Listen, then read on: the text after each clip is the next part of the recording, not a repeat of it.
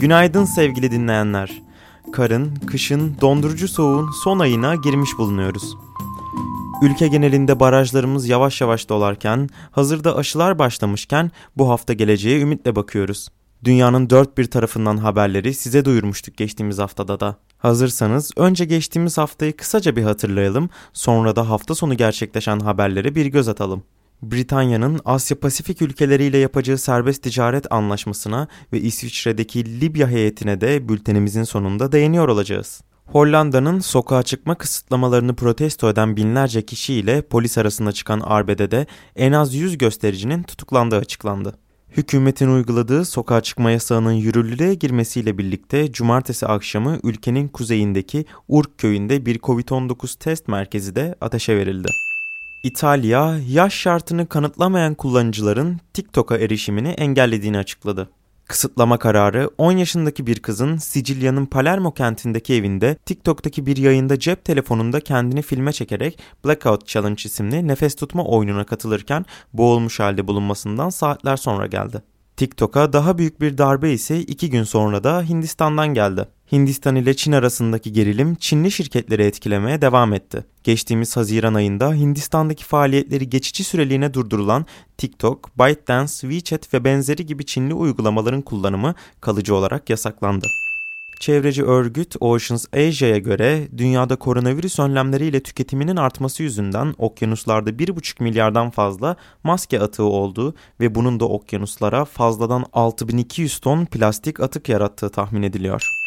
Myanmar'da seçim sonrasında da seçim hala konuşulmaya devam ediyor. 2020'nin Kasım ayında gerçekleştirilen Aung San Suu Kyi'nin partisinin açık ara farkla kazandığı milletvekilliği seçiminde hile yapıldığı iddiasının araştırılmaması sebebiyle Myanmar ordusu sürecin araştırılmaması halinde ordunun gerekeni yapmaktan kaçınmayacağını duyurdu.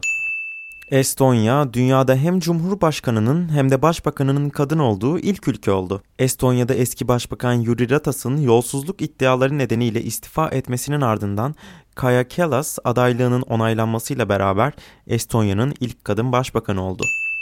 42 harfli Kiril alfabesini kullanan Kazakistan, 2017'den itibaren üzerinde çalışma yürüttüğü yeni Latin alfabesini tanıttı. Yeni alfabe ile birlikte artık 32 harf kullanacak olan Kazakistan 2025 yılına kadar tüm sistemleri yeni harflere göre uyarlayacak. Ülke son 80 yıldır Kiril alfabesi kullanıyordu. Afrika Birliği kıta için ek olarak 400 milyon doz koronavirüs aşısı sağlayacağını duyurdu.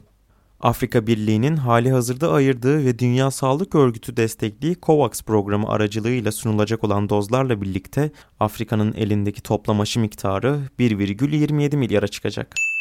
Irak Başbakanı Mustafa El-Kadimi, Perşembe günü yaptığı açıklamada güvenlik güçlerinin Irak'taki yapılanmanın lideri ve halife yardımcısı olduğunu iddia eden IŞİD komutanı Ebu Yeser el-İsavi'yi etkisiz hale getirdiğini söyledi. Hatırlarsanız geçtiğimiz hafta IŞİD, Bağdat pazarında en az 32 kişinin ölümüne yol açan ikiz bir intihar saldırısının sorumluluğunu üstlenmişti. Sri Lanka hükümeti ülkenin kanayan yarısı olan kadın sağlığını korumaya yönelik bir adım attı. Buna göre yaklaşık 800 bin kız öğrencinin pedlere ücretsiz erişimi sağlanacak. Bu çok değerli bir gelişme çünkü maddi imkansızlıklar yüzünden kadınların %70'i periyot dönemlerinde ped veya tampona ulaşamıyordu. Cuma günü Hollanda'daki Lahey Temyiz Mahkemesi Nijerya'daki sızıntı sebebiyle Shell'in çiftçilere tazminat ödemesine karar verdi. Hatırlatmak gerekirse 2007 yılında 4 çiftçi tarım arazilerinin ve balık çiftliklerinin petrol sızıntılarıyla kirletilmesi sebebiyle dava açmıştı. Shell'in ödeyeceği tazminat miktarı ise ilerleyen dönemlerde belli olacak. İngiltere'nin Uluslararası Ticaret Departmanı'ndan gelen açıklamaya göre ülke 11 Asya Pasifik ülkesinin imzalayacağı bir ticaret anlaşmasına dahil olacak.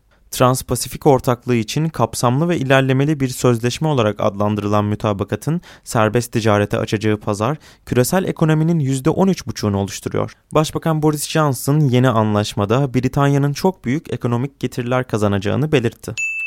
70 Libya vatandaşı Aralık 2021'de yapılacak seçimlere değin hükümeti yönetmesi için geçici bir başbakan ve 3 kişiden oluşan bir başkanlık konseyi seçmek için Cenevre'ye doğru yola çıktı.